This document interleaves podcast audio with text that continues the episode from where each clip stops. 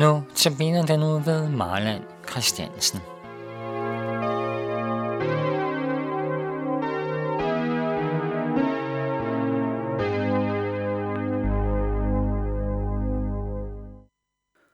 Nu skal vi høre, han søgte mig i noget.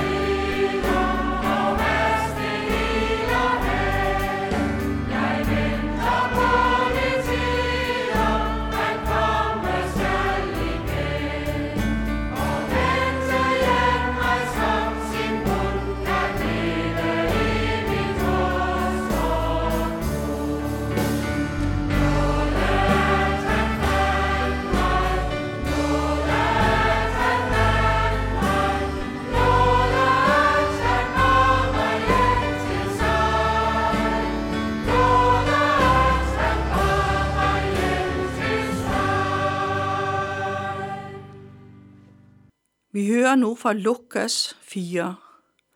Og han sagde, Jesus, husk mig, når du kommer i dit rige.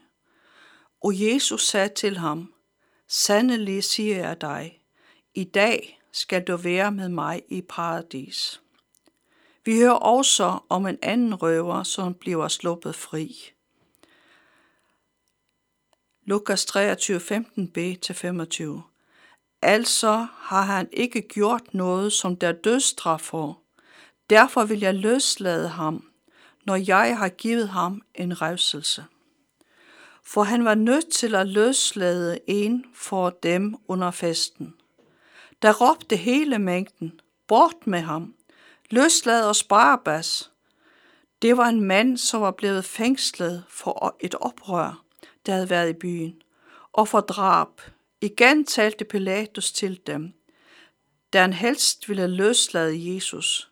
Men de råbte tilbage, korsfæst ham, korsfæst ham.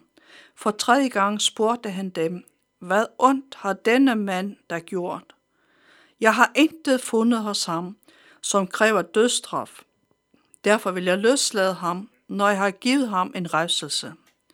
Men de pressede på og forlangte med høje råb, at han skulle korsfæstes, og deres råb sejrede. Så besluttede Pilatus, at deres krav skulle efterkommes. Han løslod ham, de krævede ham, der var kastet i fængsel for oprør og drab. Men Jesus udleverede han, så det fik deres vilje. Her møder vi to røvere bliver frikendt, en ved siden af Jesus på korset, den anden undgår korset på grund af Jesus. Røveren på korset hører vi ikke noget om, hvilken forbrydelse han har begået, men her i Lukas hører vi, at to røvere hænger ved siden af Jesus. Den ene på højre side, og den anden på venstre side. Den ene af røverne spottede Jesus, mens den anden i rette sætter ham ved at sige, vi har fået så fortjent.